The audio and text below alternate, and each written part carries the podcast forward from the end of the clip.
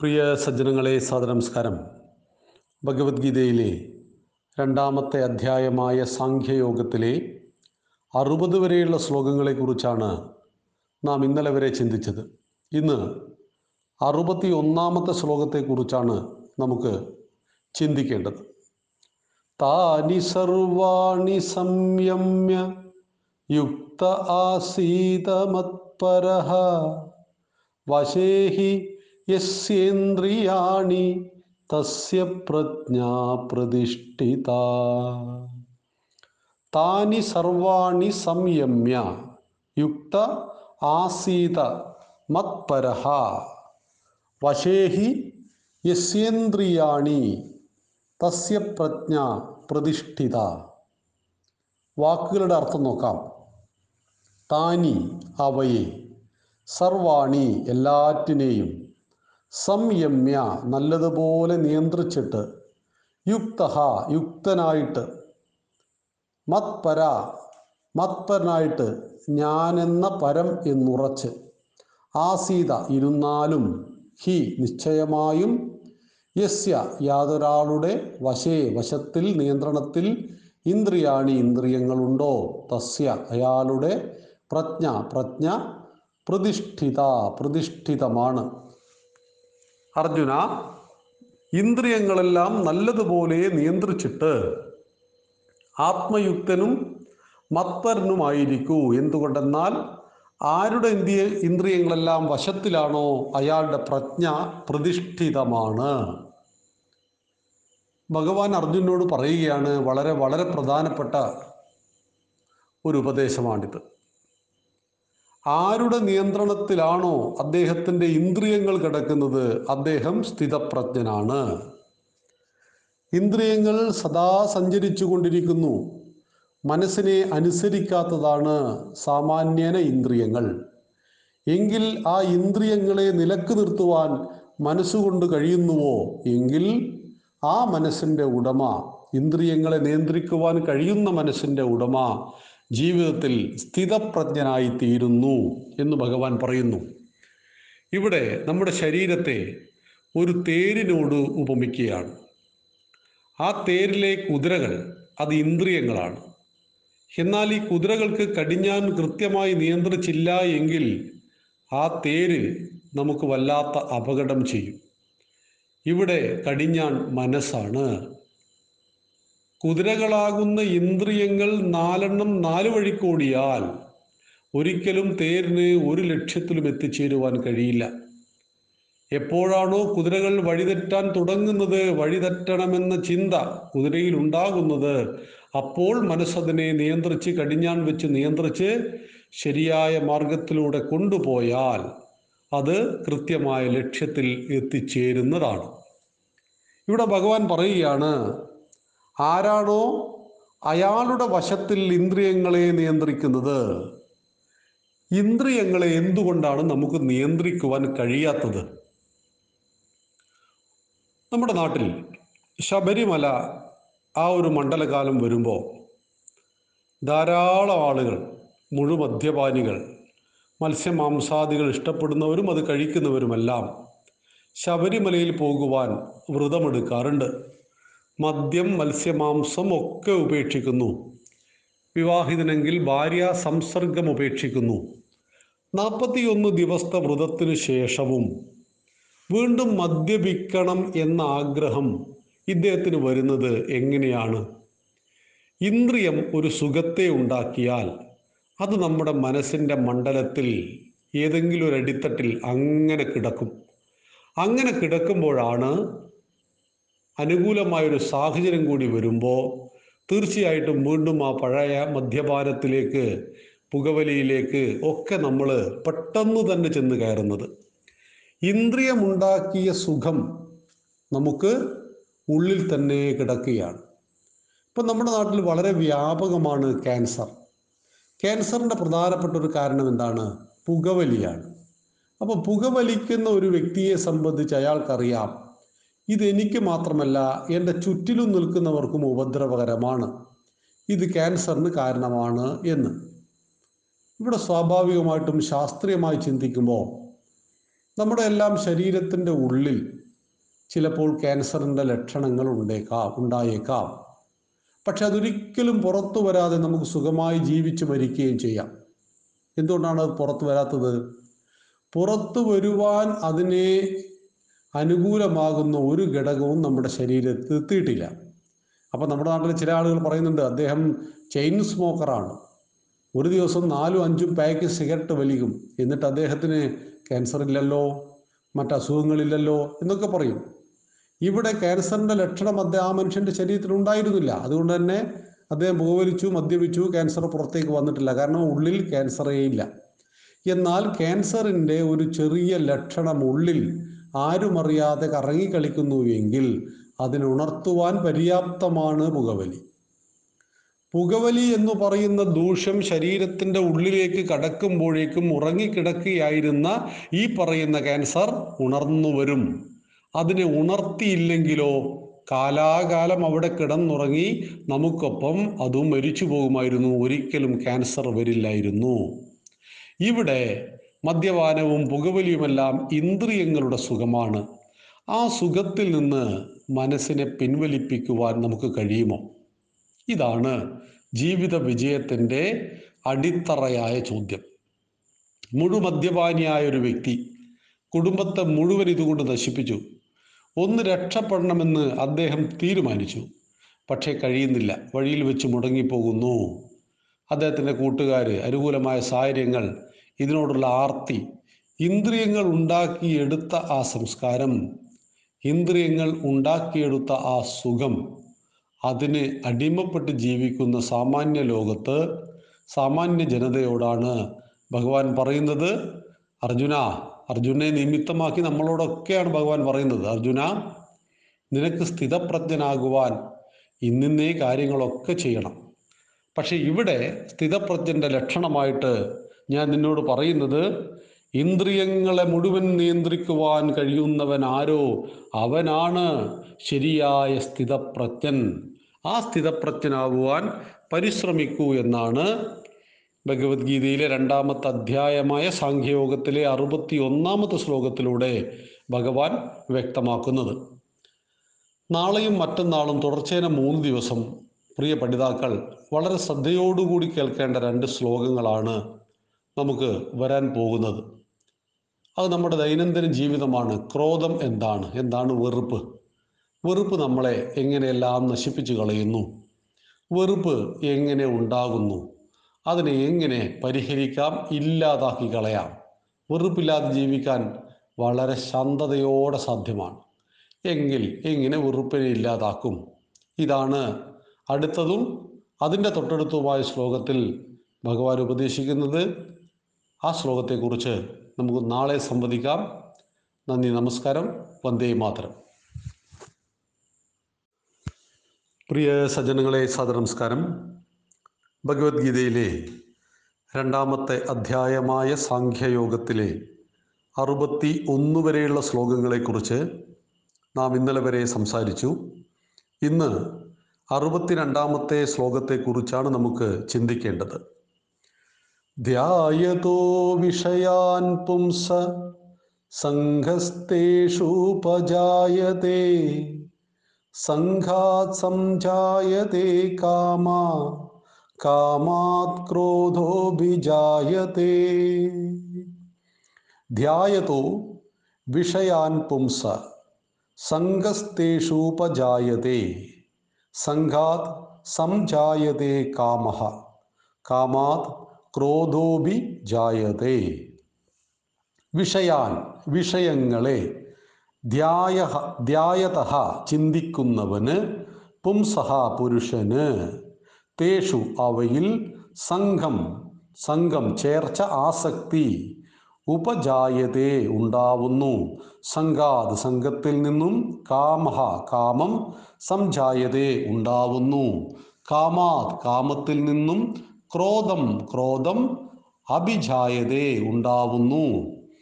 വിഷയങ്ങളെ ചിന്തിക്കുന്ന ആൾക്ക് അവയിൽ സംഘമുണ്ടാവുന്നു. സംഘത്തിൽ നിന്ന് കാമമുണ്ടാവുന്നു. കാമത്തിൽ നിന്നും ക്രോധമുണ്ടാകുന്നു. ഭഗവാൻ പറഞ്ഞു വരികയാണ്, ക്രോധം ഏത് വഴിയിലൂടെ വരുന്നു? അവിടെ പറയുന്നു, ഏതെങ്കിലും ഒരു വിഷയത്തെക്കുറിച്ച് നിരന്തരം ചിന്തിക്കുകയും ആ വിഷയത്തിനോട് നമുക്ക് ആസക്തി തോന്നുകയും ചെയ്യുന്നു. ഈ ആസക്തിയിൽ നിന്ന് നമുക്ക് കാമമുണ്ടാകുന്നു. കാമം ആഗ്രഹം എന്ന അർത്ഥത്തിലാണ് ഇവിടെ കാമം എന്ന് പറയുന്നത്, അല്ലാതെ കേവലം ലൈംഗികതയെ ഉദ്ദേശിച്ചു കൊണ്ടുള്ള കാമമല്ല ഇത്. ഇവിടെയുള്ള കാമം എന്ന വാക്കിൻ്റെ അർത്ഥം നമ്മുടെ ഋഷി പരമ്പര പഠിപ്പിക്കുന്നത്, ഭഗവാൻ പറയുന്നത്, ഈ കാമം അനർഹമല്ലാത്ത ആഗ്രഹങ്ങളോടുള്ള ആസക്തി എന്ന അർത്ഥത്തിലാണ്. നമുക്ക് അർഹമായതല്ല, അല്ലെങ്കിൽ നമുക്കതിൻ്റെ ആവശ്യമില്ല, അത് അത്യാഗ്രഹത്തിൻ്റെ ഭാഗമായിട്ട് നമുക്ക് തോന്നുന്നതാണ്, വേണമെന്ന വാശി നമുക്കുണ്ടാകുന്നതാണ്. എങ്കിൽ അത് നേടാൻ പറ്റാതായാൽ അതിനോട് നമുക്ക് ക്രോധമുണ്ടാകുന്നു. ആ സാഹചര്യത്തോട്, ആ വ്യക്തിയോട്, മറ്റെന്തിനോടെങ്കിലും നമ്മുടെ ആഗ്രഹം ക്രോധമായി പരിണമിക്കുന്നു എന്ന് പറയുന്നു. ഇവിടെ ഭഗവാൻ അർജുനോട് പറയുകയാണ് സ്ഥിതപ്രജ്ഞന്റെ ലക്ഷണങ്ങൾ. ആ സ്ഥിതപ്രജ്ഞന്റെ ലക്ഷണങ്ങൾ പറഞ്ഞു വരുമ്പോഴാണ് ഒരു സാമാന്യ മനുഷ്യന് ക്രോധമുണ്ടാക്കുന്ന അപകടത്തെക്കുറിച്ച് സംസാരിക്കുന്നത്. അതിൻ്റെ വിശദവിവരങ്ങൾ അറുപത്തി മൂന്നാമത്തെ ശ്ലോകത്തിൽ നമുക്ക് നാളെ ചർച്ച ചെയ്യേണ്ടതാണ്. ഇവിടെ പറയുന്നത്, നമ്മളെല്ലാവരും സാധാരണഗതിയിൽ ഏതെങ്കിലും വിഷയങ്ങളെ ആഗ്രഹിക്കുകയും വിഷയങ്ങൾക്ക് പിന്നാലെ സഞ്ചരിക്കുകയും ചെയ്യുന്നതാണ്. അതുകൊണ്ട് തന്നെ നമ്മുടെ പഞ്ചേന്ദ്രിയങ്ങൾക്ക് ഓരോന്നിനും ഓരോ അവസ്ഥയുണ്ട്. ഇപ്പോൾ പഞ്ചഭൂതങ്ങൾ ക്രമത്തിൽ പറഞ്ഞാൽ ആകാശം, വായു, അഗ്നി, ജലം, ഭൂമി. ഈ പഞ്ചഭൂതങ്ങൾക്ക് അഞ്ച് സ്വഭാവങ്ങൾ. അത് നമ്മളെങ്ങനെയാണ് പഞ്ചഭൂതങ്ങളെ മനസ്സിലാക്കുന്നത്? ആകാശത്തിൻ്റെ സ്വഭാവം കേൾവിയാണ്, ആകാശം കേൾവി. വായു സ്പർശനമാണ്, അഗ്നി കാഴ്ചയാണ്, ജലം രുചിയാണ്, ഭൂമി വാസനയാണ്, മണമാണ്. ഇതിൻ്റെ അവയവങ്ങൾ ഏതാണ്? അപ്പം ഇതിനെ ഒന്ന് ക്രമമായി ബന്ധപ്പെടുത്തി നോക്കൂ. പഞ്ചഭൂതങ്ങളിൽ ഒന്നാമത്തേത് വായു. വായു കേൾവി ചെവി, വായു കേൾവി ചെവി വന്നു. രണ്ടാമത്തേത് ആകാശം, ആകാശം സ്പർശനം തൊക്ക്. മൂന്നാമത്തേത് അഗ്നി, അഗ്നി കാഴ്ച കണ്ണ്. നാലാമത്തേത് ജലം, ജലം നാവ്, ജലം രുചി നാവ്. അഞ്ചാമത്തേത് ഭൂമി ഗന്ധം മൂക്ക്. അപ്പം ഈ പഞ്ചഭൂതങ്ങളെ നാം മനസ്സിലാക്കുന്നത് സവിശേഷമായ അതിൻ്റെ ഗുണത്തിലാണ് എന്ന് മനസ്സിലാക്കുക. ഈ ഗുണങ്ങൾ നമുക്ക് വിഷയങ്ങളായി മാറുന്നു. ഉദാഹരണത്തിന്, നല്ലൊരു മണം ഭക്ഷണത്തിൻ്റേത് വരുന്നു. നമ്മൾ എങ്ങനെയാണ് ആ മണത്തിൽ നിന്നും ആ ഭക്ഷണത്തെ മനസ്സിലാക്കുവാൻ കഴിയുന്നു? നമ്മുടെ ബുദ്ധിക്ക് അതിന്നേ മണമാണ്, അതിന്നേത് വറക്കുമ്പോഴോ പൊരിക്കുമ്പോഴോ ഉള്ളതാണ് എന്ന് നാം എളുപ്പത്തിൽ പറയുന്നു. അതുപോലെ ചിലത് നമ്മെ സ്പർശിക്കുന്നു. പെട്ടെന്ന് നാം പറയുന്നു ഇത് തീയാണ്, അല്ലെങ്കിൽ എന്നോടൊരു പാമ്പിനെ ചവിട്ടിപ്പോയി, ഞാൻ തൊട്ടത് ഇന്നയാളെയാണ്. സ്പർശനത്തിലൂടെ നാം കാര്യത്തെ ഇരുട്ടിലാണെങ്കിൽ കൂടി നമ്മൾ മനസ്സിലാക്കുന്നുണ്ട് എന്നറിയുക. ഈ പഞ്ചഭൂതങ്ങൾ, പഞ്ചേന്ദ്രിയങ്ങൾ എല്ലാം തന്നെ നമുക്ക് വിഷയങ്ങളെ സമ്മാനിക്കുന്നു എന്ന് മനസ്സിലാക്കുക. കാരണം ഇന്ദ്രിയങ്ങളിലൂടെയാണ് നാം വിഷയത്തെ മനസ്സിലാക്കുന്നത്. ഇവിടെയാണ് ഭഗവാൻ കഴിഞ്ഞ ശ്ലോകത്തിലൊക്കെ പറയുന്നത്, ഇന്ദ്രിയങ്ങളെ അടക്കിയവൻ, ഈ പഞ്ചരസങ്ങളെയും അടക്കിയവനാണ് സ്ഥിതപ്രജ്ഞൻ. വിഷയത്തിൻ്റെ പിന്നാലെ പോകുക, വിഷയത്തെക്കുറിച്ച് ചിന്തിക്കുക എന്ന് പറയുന്നത് സാമാന്യ ലോകത്ത് ബഹുഭൂരിപക്ഷം വരുന്ന മനുഷ്യ സമൂഹത്തിൻ്റെ സാധാരണ പ്രവൃത്തിയാണ്. എന്നാൽ ഇങ്ങനെ ചിന്തിക്കപ്പെടുന്ന വിഷയം സ്വന്തമാക്കുവാൻ പറ്റാതെ വരുമ്പോൾ അത് ക്രോധമായി പരിണമിക്കുന്നു എന്ന് ഭഗവാൻ പറയുന്നു. നിരന്തരമായി ചിന്തിക്കുന്ന വിഷയത്തോട് നമുക്ക് സംഘം, സംഘം എന്ന വാക്കിൻ്റെ അർത്ഥം ആസക്തി, ചേർച്ച ഉണ്ടാവുകയും സംഘാൽ സംജായതേ കാമ. ഈ ചേർച്ചയിൽ നിന്ന്, ആസക്തിയിൽ നിന്ന് കാമം, ആഗ്രഹമുണ്ടാവുകയും കാമാൽ ക്രോധോഭിജായതേ, ഈ കാമം നടക്കാതെ വരുമ്പോൾ അത് ക്രോധമായി പരിണമിക്കുകയും ചെയ്യുന്നു എന്ന് പറയുകയാണ്. ഇവിടെ ഈ കാമം നമ്മെ ഏതെല്ലാം അപകടത്തിൽ കൊണ്ടുപോയി നമ്മെ എത്തിക്കുന്നു എന്നുള്ളതാണ് അടുത്ത ശ്ലോകത്തിൽ ഭഗവാൻ നമ്മളോട് വ്യക്തമാക്കുന്നത്. സംഘം തീർച്ചയായിട്ടും ആസക്തി സാമാന്യ ലോകത്ത് മനുഷ്യനെ ഒരുപാട് ബുദ്ധിമുട്ടിക്കുന്ന ഒരു ഘടകമാണ്. നമ്മുടെ ആസക്തി കാരണം നമുക്ക് ദൈനംദിന ജീവിതത്തിലുണ്ടാകുന്ന ബുദ്ധിമുട്ടുകളുടെ ഉത്തരവാദി ആരാണ്? തീർച്ചയായിട്ടും നമ്മൾ ഓരോരുത്തരുമാണ്. ഇവിടെയാണ് ഭഗവാൻ നമ്മളോട് തുടർന്ന് പറയുന്നുണ്ട് മറ്റൊരധ്യായത്തിൽ, നിന്നെ ഉയർത്തുന്നത് നീ തന്നെയാണ്, നിന്നെ താഴ്ത്തുന്നതും നീ തന്നെയാണ്, നിന്റെ ശത്രുവും നീ തന്നെയാണ്, നിന്റെ മിത്രവും നീ തന്നെയാണ്, നിന്റെ ബന്ധുവും ശത്രുവും നീ തന്നെ. എങ്കിൽ എന്നെ ഉയർത്തണമെന്ന് ഞാൻ ചിന്തിക്കുമ്പോൾ എനിക്ക് അർഹമായതിനോടുള്ള ആഗ്രഹമാണ് എനിക്കുണ്ടാകേണ്ടത്. ഈ ആഗ്രഹത്തിൽ നിന്ന് നേട്ടമുണ്ടാകുമ്പോൾ അത് നമുക്ക് തീർച്ചയായിട്ടും സന്തോഷത്തെ നൽകുന്നതാണ്. പണത്തിനോട് ആർത്തിയുള്ളൊരു മനുഷ്യൻ, ഇൻകം ടാക്സ് കൊടുക്കുന്നില്ല എന്ന് കരുതുക, ഒരു കച്ചവടക്കാരൻ കൃത്യമായിട്ട് ടാക്സ് അടക്കുന്നില്ല, എന്നാൽ അദ്ദേഹം അറിയപ്പെടുന്ന ഒരു കച്ചവടക്കാരനാണ് താനും. ടാക്സ് കൊടുക്കാതെ കച്ചവടം നടത്തുന്നു എന്ന കാര്യം അദ്ദേഹത്തിന് ബോധ്യമുണ്ട്. ഭാവിയിൽ ഇത് ഉത്തരവാദപ്പെട്ട സർക്കാരിന് ബോധ്യപ്പെട്ടാൽ അദ്ദേഹത്തിന് അതിൻ്റെ പേരിൽ വരുന്ന പിഴ അടക്കേണ്ട ടാക്സിൻ്റെ നൂറിരട്ടിയായിരിക്കാം. അതായത് താൽക്കാലിക ലാഭത്തിനു വേണ്ടിയിട്ട് ടാക്സ് കൊടുക്കാതിരിക്കുന്ന ഒരു വ്യക്തിയെ സംബന്ധിച്ച് അയാളുടെ മനസ്സിനൊരിക്കലും ശാന്തി ലഭിക്കുന്നില്ല. ഞാൻ ടാക്സ് കൊടുക്കുന്നില്ല, ഞാൻ സർക്കാരിനെ വഞ്ചിക്കുകയാണ് എന്ന വിവരം അദ്ദേഹത്തിനുള്ളത് കൊണ്ട് തന്നെ മറ്റാർക്ക് സമാധാനം ആ കുടുംബത്തിലുണ്ടായാലും ഈ വ്യക്തിക്ക് സമാധാനം ഉണ്ടാകാത്തതിൻ്റെ കാരണം അദ്ദേഹത്തിൻ്റെ ഉള്ളിൽ ഈ കുറ്റബോധം കിടന്നു നേറുന്നുണ്ട്. അല്ലെങ്കിൽ ഇന്നല്ലെങ്കിൽ നാളെ ഇതിൻ്റെ അപകടം എന്നെ തേടി വരുമോ എന്ന ഭയം അദ്ദേഹത്തിനുണ്ട്. ഇവിടെയാണ് അദ്ദേഹത്തിന് സംഘത്തിൽ നിന്ന് തീർച്ചയായിട്ടും ആസക്തി ഉണ്ടാകുന്നു. ഈ ആസക്തി, പണത്തോടുള്ള ആസക്തി, സ്ത്രീയോടുള്ള ആസക്തി, ഭക്ഷണത്തോടുള്ള, വസ്ത്രങ്ങളോടുള്ള ആസക്തി, ഇതെല്ലാം തന്നെ എപ്പോഴാണ് നമ്മെ ഉയർത്തിയത്? ഒരിക്കലും ഉയർത്തിയിട്ടുണ്ടാവില്ല. സാമാന്യേന സാധാരണ ജനങ്ങൾ പറയാറുണ്ട്, ഈ ധർമ്മത്തിൻ്റെയും സത്യത്തിൻ്റെയും വഴിയിലൂടെയൊക്കെ ജീവിക്കുന്ന ആളുകളൊക്കെ കുചേലന്മാരെ പോലെയാണ്, അവരുടെ കയ്യിൽ ഒന്നുമില്ല. എന്നാൽ കള്ളക്കടത്ത് നടത്തി, മയക്കുമരുന്ന് വ്യാപാരം നടത്തി അങ്ങനെ ജീവിക്കുന്നവനെ സംബന്ധിച്ച് എത്ര കൊട്ടാര സദൃശമായ വീടാവനുള്ളത്, അവനുപയോഗിക്കുന്ന കാറേത്, അവൻ്റെ വീട്ടിലെ സ്ത്രീകൾ ഉപയോഗിക്കുന്ന വസ്ത്രം എത്ര വില കൂടിയതാണ്. അവരെല്ലാം ജീവിക്കുന്നത് ഇത്തരം കള്ളത്തരങ്ങളിലൂടെയല്ലേ? എന്നിട്ട് അവരെന്താണ് ഇങ്ങനെ സുഖിക്കുന്നത്? അവിടെ സുഖത്തിൻ്റെ മാനദണ്ഡത്തെക്കുറിച്ച് സാമാന്യ ജനതയുടെ അല്ലെങ്കിൽ പണമില്ലാത്തവൻ്റെ സുഖം പണത്തിലാണ്, പണമുള്ളവൻ്റെ സുഖം പണത്തിലല്ല.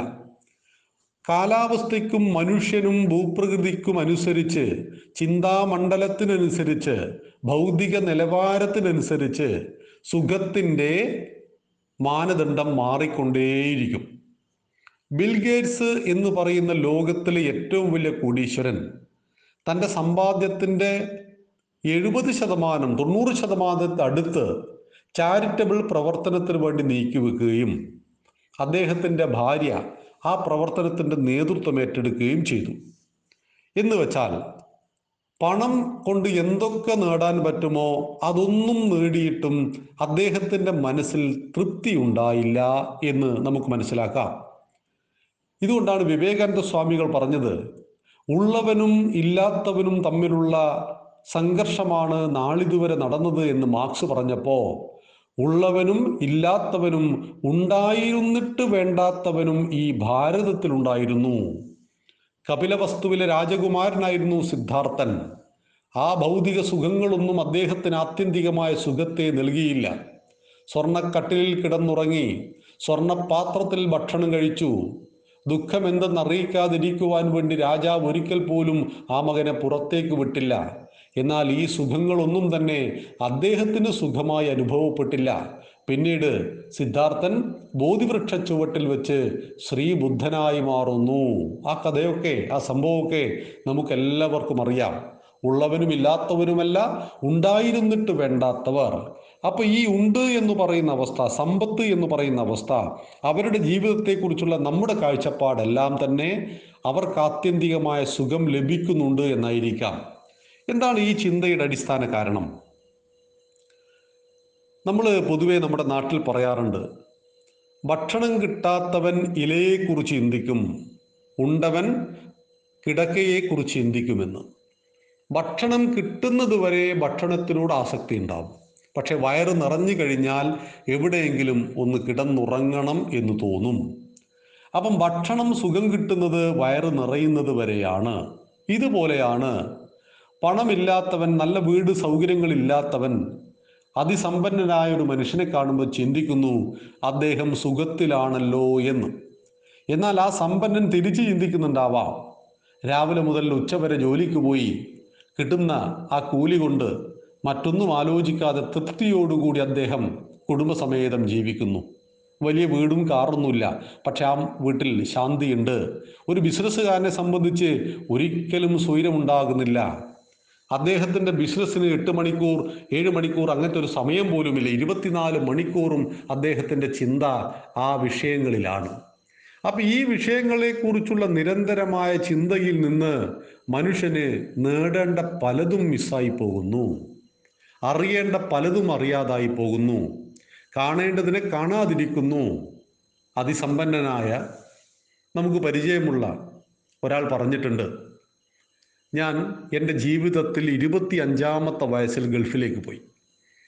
ആ ഗൾഫിൽ ഒരുപാട് കാലം നന്നായിട്ട് കഷ്ടപ്പെട്ടു, ഒരു പത്ത് അഞ്ച് പത്ത് വർഷക്കാലം. അതിനുശേഷം അവിടെ ഒരു കച്ചവടം തുടങ്ങി. ആ കച്ചവടം മെച്ചപ്പെട്ടു, ലക്ഷങ്ങളും കോടികളും സമ്പാദിച്ചു, വലിയ വീട് കെട്ടി, ഒരുപാട് സ്വത്തുക്കൾ മേടിച്ചു. പക്ഷേ ഈ കാര്യങ്ങൾ നോക്കി നടത്തുവാൻ ഏബിളായ യോഗ്യരായ മക്കൾ എനിക്കില്ലാതെ പോയതുകൊണ്ട് ഇത് മറ്റു പലരെയും എനിക്ക് ഏൽപ്പിക്കേണ്ടി വന്നു. അങ്ങനെ ഏൽപ്പിച്ചപ്പോൾ എനിക്ക് ഒരിക്കലും നാട്ടിലേക്ക് പോരുവാനുള്ള ധൈര്യം ഉണ്ടായില്ല. ഒരന്യൻ്റെ കയ്യിൽ ഇത് ഏൽപ്പിച്ചു പോകണമല്ലോ എന്ന ചിന്ത പോലും എന്നെ ഭ്രാന്ത് പിടിപ്പിച്ചു. അങ്ങനെ ഭ്രാന്ത് പിടിച്ച് ഭ്രാന്ത് പിടിച്ച് എൻ്റെ നീണ്ട പത്ത് മുപ്പത് വർഷക്കാലം അങ്ങനെ പോയി. വല്ലപ്പോഴും നാട്ടിൽ വന്നു ഉടനെ തന്നെ തിരിച്ചു പോകുന്നു. അങ്ങനെ എനിക്കിന്ന് അമ്പത്തിയഞ്ച് വയസ്സ് പ്രായമായി. ഷുഗറുണ്ട്, കൊളസ്ട്രോൾ ഉണ്ട്. ഇപ്പം ഞാൻ പിറകോട്ട് തിരിഞ്ഞ് ചിന്തിക്കുമ്പോൾ എൻ്റെ യൗവനം മുഴുവൻ ഞാൻ എവിടെ ഹോമിച്ചിരുന്നു എന്ന് ഞാൻ ചിന്തിക്കുകയാണ്.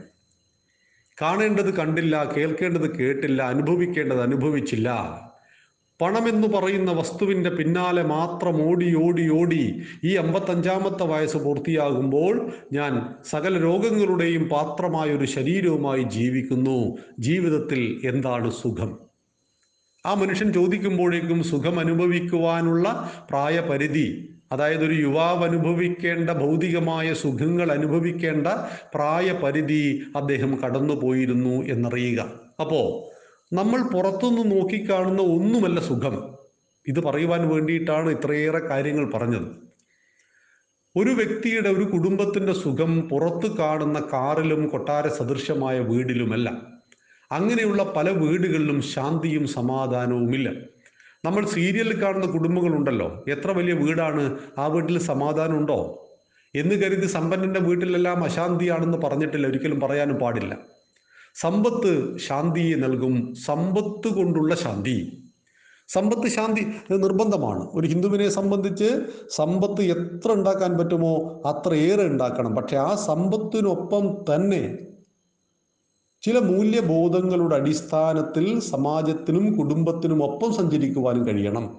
ഇപ്പം മക്കളെ സ്നേഹിക്കാത്ത, സ്നേഹിക്കാൻ സമയം കിട്ടാത്ത അച്ഛന്മാർ, അവരുടെ അളവ് വളരെ വളരെ കൂടി വരികയാണ്. തിരക്കാണ് തിരക്ക്. മക്കൾ രാവിലെ ഉണർന്നെണീക്കുമ്പോഴേക്കും അച്ഛൻ ചിലപ്പോൾ ഓഫീസിലേക്ക് പോയിട്ടുണ്ടാവും, അല്ലെങ്കിൽ ജോലി സംബന്ധിച്ച് പുറത്തേക്ക് പോയിട്ടുണ്ടാവും. അച്ഛൻ തിരിച്ചു വരുമ്പോൾ മക്കൾ ഉറങ്ങിയിട്ടുണ്ടാവും. അച്ഛനെ മക്കൾ കാണുന്നതും മക്കൾ അച്ഛനെ കാണുന്നതും പരസ്പരം ആശയസംവാദം നടത്തുന്നതും സ്നേഹിക്കുന്നതും ഒന്നിച്ചിരുന്ന് ഭക്ഷണം കഴിക്കുന്നതൊക്കെ അപൂർവങ്ങളിൽ അപൂർവങ്ങളായി മാറുകയും കുടുംബ ബന്ധം ശിഥിലമാകുകയും ചെയ്യുന്നു. എന്തിനു വേണ്ടിയിട്ടാണ് ഈ ജോലി ചെയ്യുന്നത്? കുടുംബത്തിന് വേണ്ടിയിട്ടാണ്, കുടുംബത്തിന് സുഖമായി ജീവിക്കുവാനാണ്. പക്ഷേ കുടുംബത്തിന് ഈ സ്നേഹം കൊടുക്കുവാൻ കഴിയുന്നില്ല. പിന്നെ ഈ സ്നേഹം കൊണ്ട് എന്താണ് പ്രയോജനം? ചില മാതാപിതാക്കൾ പറഞ്ഞിട്ടുണ്ട്, സ്നേഹം ഞങ്ങൾ അധികം പുറത്ത് കാണിക്കാറില്ല, പുറത്ത് കാണിക്കാത്ത സ്നേഹമുണ്ട് എന്ന് കുട്ടികൾക്ക് എങ്ങനെ മനസ്സിലാവും? ഇതൊക്കെ തെറ്റിദ്ധാരണയാണ്. സ്നേഹം ഉള്ളിലുണ്ടാവണം, അതിൻ്റെ രണ്ടരട്ടി പുറത്തും കാണിക്കണം. നമ്മൾ പുറത്ത് കാണിക്കുന്ന സ്നേഹപ്രകടനങ്ങളിലൂടെയാണ് നമ്മുടെ ഉള്ളിലെ സ്നേഹത്തെ സമാജം തിരിച്ചറിയുന്നത് എന്ന് മനസ്സിലാക്കണം. ഭഗവാൻ അർജുനോട് പറയുകയാണ്, അർജുന, വിഷയങ്ങൾക്ക് പിന്നാലെ പരക്കം പായുന്നു ലോകം. അങ്ങനെ പാഞ്ഞുകൊണ്ടിരിക്കുമ്പോൾ ആ വിഷയത്തിൽ അവർക്ക് ആസക്തി ഉണ്ടാകുന്നു. ഈ ആസക്തിക്ക് പിന്നാലെ പിന്നീട് പായുന്നു. ആസക്തിക്ക് പിന്നാലെ പാഞ്ഞ് പാഞ്ഞ് അതിൽ സംഘം അതിനോട് ഒട്ടിച്ചേർന്ന് പോകുന്നു. എന്തെങ്കിലും കാരണവശാൽ ഇതിനൊരു പ്രതിസന്ധിയും തടസ്സവും മറ്റൊരാളാൽ ഉണ്ടാക്കപ്പെടുമ്പോൾ അത് ക്രോധമായി പരിണമിക്കുന്നു. ക്രോധം മനുഷ്യ സമൂഹത്തെ ഇത്രയേറെ നശിപ്പിച്ച മറ്റൊരു വികാരം. ആ ക്രോധത്തിൻ്റെ അപകടങ്ങളുടെ ശരിയായ കാഴ്ചപ്പാടാണ് അറുപത്തിമൂന്നാമത്തെ ശ്ലോകത്തിൽ ഭഗവാന്റെ ഉജ്ജ്വലമായ ഉപദേശം. അത് നമുക്ക് നാളെ സവിസ്തരം, ഒന്നോ രണ്ടോ ദിവസം വേണ്ടി വന്നെങ്കിൽ കൂടി സവിസ്തരം സംസാരിക്കേണ്ടതാണ്. അയ്യായിരത്തി ഒരുന്നൂറ് വർഷം മുമ്പ് കുരുക്ഷേത്ര യുദ്ധഭൂമിയിൽ അർജുനനെ നിമിത്തമാക്കി ഭഗവാൻ പറഞ്ഞിരിക്കുന്ന കാര്യങ്ങൾ എല്ലാ കാലഘട്ടത്തിലെ എല്ലാ മനുഷ്യനും ഒരുപോലെ പ്രയോജനപ്പെട്ടതാണ് എന്നൊക്കെ നമ്മെ ഓർമ്മിപ്പിക്കും ഈ അറുപത്തി മൂന്നാമത്തെയും അറുപത്തിരണ്ടാമത്തെയും ശ്ലോകം. കാരണം സ്വർഗത്തെക്കുറിച്ചല്ല ഇവിടെ സംസാരിക്കുന്നത്. മരിച്ചാൽ കിട്ടുന്ന സ്വർഗത്തെക്കുറിച്ച്, മരിച്ചാൽ കിട്ടുന്ന നരകത്തെക്കുറിച്ച് പറഞ്ഞ് മോഹിപ്പിക്കുകയും പറഞ്ഞ് പേടിപ്പിക്കുകയും ചെയ്യുകയല്ല ചെയ്യുന്നത്. ജീവിച്ചിരിക്കുന്ന ലോകത്തിൽ നിനക്കെങ്ങനെ ശാന്തിയും സമാധാനത്തോടെ ജീവിക്കാം, മരിച്ചതിന് ശേഷമുള്ളതിനെക്കുറിച്ച് അപ്പം ചിന്തിക്കാം. പക്ഷെ മരിക്കുന്നത് വരെ, നൂറ് വയസ്സ് വരെ ഒരു മനുഷ്യൻ ജീവിച്ചിരിക്കുന്നുവെങ്കിൽ, അദ്ദേഹത്തിന് വകതിരിവുണ്ടായത് ഇരുപതാമത്തെ വയസ്സിലാണ് എങ്കിൽ, എൺപത് വർഷക്കാലം നിന്റെ ജീവിതത്തെ ശാന്തപൂർണമായിട്ട് എങ്ങനെ മുന്നോട്ട് കൊണ്ടുപോകാം? മനുഷ്യനായി ജനിച്ച് ജീവിച്ച് മരിക്കുന്നതിനു മുമ്പ് മനുഷ്യത്വത്തിൻ്റെ ഉദാത്ത മാതൃകകളെ എങ്ങനെ പിന്തുടരാം? ആരാണ് മനുഷ്യൻ? മനനം ചെയ്യുവാൻ കഴിവുള്ളവൻ മനുഷ്യൻ എന്ന ഉദാത്തമായ നാമം നിനക്കു നൽകിയത് എന്തിനായിരുന്നു? ആ മനുഷ്യത്വത്തെ വിലങ്ങുതടിയായി നിൽക്കുന്ന കാമങ്ങളെ, ക്രോധത്തെ എങ്ങനെ കൈകാര്യം ചെയ്യണം? എങ്ങനെയാണ് ജീവിത വിജയം സാധ്യമാക്കേണ്ടത്? ഈ മോട്ടിവേഷൻ കൂടിയാണ് ഭഗവത്ഗീത. അതുകൊണ്ടാണ് ഭഗവത്ഗീത എല്ലാ കാലഘട്ടത്തിലും എല്ലാ ലോകത്തിനും പ്രസക്തമായി കിടക്കുന്നത്. അത് കേവലം മരിച്ചതിന് ശേഷം നടക്കുന്ന കാര്യങ്ങളെക്കുറിച്ച് കേവലം ഒന്നോ രണ്ടോ ശ്ലോകങ്ങളിൽ മാത്രം സ്വർഗത്തെക്കുറിച്ചൊക്കെ സംസാരിക്കുന്നു. ആ സ്വർഗത്തെക്കുറിച്ച് പറഞ്ഞപ്പോൾ തന്നെ സ്വർഗത്തിൻ്റെ നിസ്സാരതയെയും ഓർമ്മിപ്പിക്കുന്നു. ഭൗതിക സുഖങ്ങളുടെ പറുദീസയായ സ്വർഗം, ഈ ഭൗതിക സുഖങ്ങളെല്ലാം അനുഭവിച്ചിട്ടും ദേവലോകത്തെ രാജാവ് അഹല്യയെ തേടി ഭൂമിയിലേക്ക് വന്നു. ഒരു പാവം താപസികനായ ഗൗതമ മഹർഷിയുടെ ഭാര്യയെ തേടി ദേവലോകത്തെ രാജാവ് ഭൂമിയിൽ വന്നു എങ്കിൽ ആ സ്വർഗത്തിൻ്റെ നിസ്സാരതയെ നീ മനസ്സിലാക്കുക എന്ന് നമ്മുടെ ഗ്രന്ഥങ്ങൾ അപ്പം തന്നെ നമ്മെ പഠിപ്പിക്കുന്നുണ്ട്. അപ്പൊ മനുഷ്യനായി ജീവിക്കുമ്പോൾ നമുക്കുണ്ടാകുന്ന ഏറ്റവും വലിയ പ്രശ്നങ്ങളിൽ ഒന്നാണ് നമ്മുടെ ക്രോധം, വെറുപ്പ്. ഈ ക്രോധത്തെ ജയിക്കുവാൻ കഴിയുന്നവൻ ജീവിതത്തിൽ വിജയിച്ചു എന്ന് ആധുനിക ശാസ്ത്രകാരന്മാർ മാത്രമല്ല, പുരാതന ശാസ്ത്രകാരന്മാർ മാത്രമല്ല, യുക്തിവാദികൾ പോലും സമ്മതിക്കുന്ന ഒരു പൊതു തത്വമാണ്. ഈ തത്വത്തെ ജീവിതത്തിൽ സാക്ഷാത്കരിക്കുവാൻ എന്തുണ്ട് വഴി എന്ന് ചോദിച്ചാൽ അതിന് യുക്തിവാദിയുടെ കയ്യിൽ വഴിയൊന്നുമില്ല. അവൻ്റെ കയ്യിൽ വിമർശനം മാത്രമേ ഉള്ളൂ. അവിടെ വഴികളാണ്, പരിഹാരങ്ങളാണ് ഭഗവാൻ നമുക്ക് പറഞ്ഞു തരുന്നത്. പ്രശ്നങ്ങൾ പറയുവാൻ എളുപ്പമാണ്, ആർക്കും പറയാം പ്രശ്നങ്ങൾ. പക്ഷേ പ്രശ്നങ്ങൾക്ക് പരിഹാരം സമഗ്രവും ശാസ്ത്രീയമായിട്ട് മുന്നിൽ വെക്കുവാൻ തീർച്ചയായിട്ടും കഴിയണം. അവിടെ ഒരു വിദഗ്ധനായ ഡോക്ടറുടെ റോളിലാണ് ഭഗവാൻ ഇവിടെ പ്രവർത്തിക്കുന്നത്. രണ്ടു തരത്തിൽ നമുക്ക് രോഗത്തെ ചികിത്സിക്കാം. രക്തത്തിൻ്റെ ദൂഷ്യം കൊണ്ട് ശരീരത്തിൻ്റെ മുകളിൽ ചൊറിച്ചലുണ്ടായാൽ നമുക്ക് ഓയിൽമെൻ്റ് എടുത്ത് പുരട്ടാം. പക്ഷേ ഒരു നല്ല ഭിക്ഷഗ്വരൻ, അദ്ദേഹം ചികിത്സിക്കുന്നത് രോഗത്തിൻ്റെ കാരണക്കാരനായ രക്തത്തെ ആയിരിക്കും. രക്തത്തിലെ ദൂഷ്യം കൊണ്ടാണ് പുറത്ത് രോഗം വന്നിരിക്കുന്നത് എന്ന് മനസ്സിലാക്കിയാൽ കാരണമായ രക്തത്തെ ചികിത്സിക്കണം. ഇതുപോലെ മനുഷ്യനിലെ മനുഷ്യത്വത്തെ മുഴുവൻ നശിപ്പിച്ചു കളയുന്ന വികാരങ്ങൾ ഏതെന്ന് കണ്ടെത്തി ആ വികാരത്തെ ശമിപ്പിക്കുവാൻ, മനസ്സിനെ സജ്ജമാക്കുവാൻ നിനക്ക് കഴിയണം. എങ്കിൽ കാമത്തെ എങ്ങനെ ജയിക്കാം, ക്രോധത്തെ എങ്ങനെ ജയിക്കാം എന്ന് ഭഗവാൻ നമ്മെ പഠിപ്പിക്കുന്നു ഭഗവത്ഗീതയിലൂടെ. അറുപത്തി മൂന്നാമത്തെ ശ്ലോകത്തെ കുറിച്ച് സമഗ്രമായിട്ട് നമുക്ക് വരുന്ന ദിവസങ്ങളിൽ സംസാരിക്കാം. നന്ദി, നമസ്കാരം. വന്ദേ മാതരം.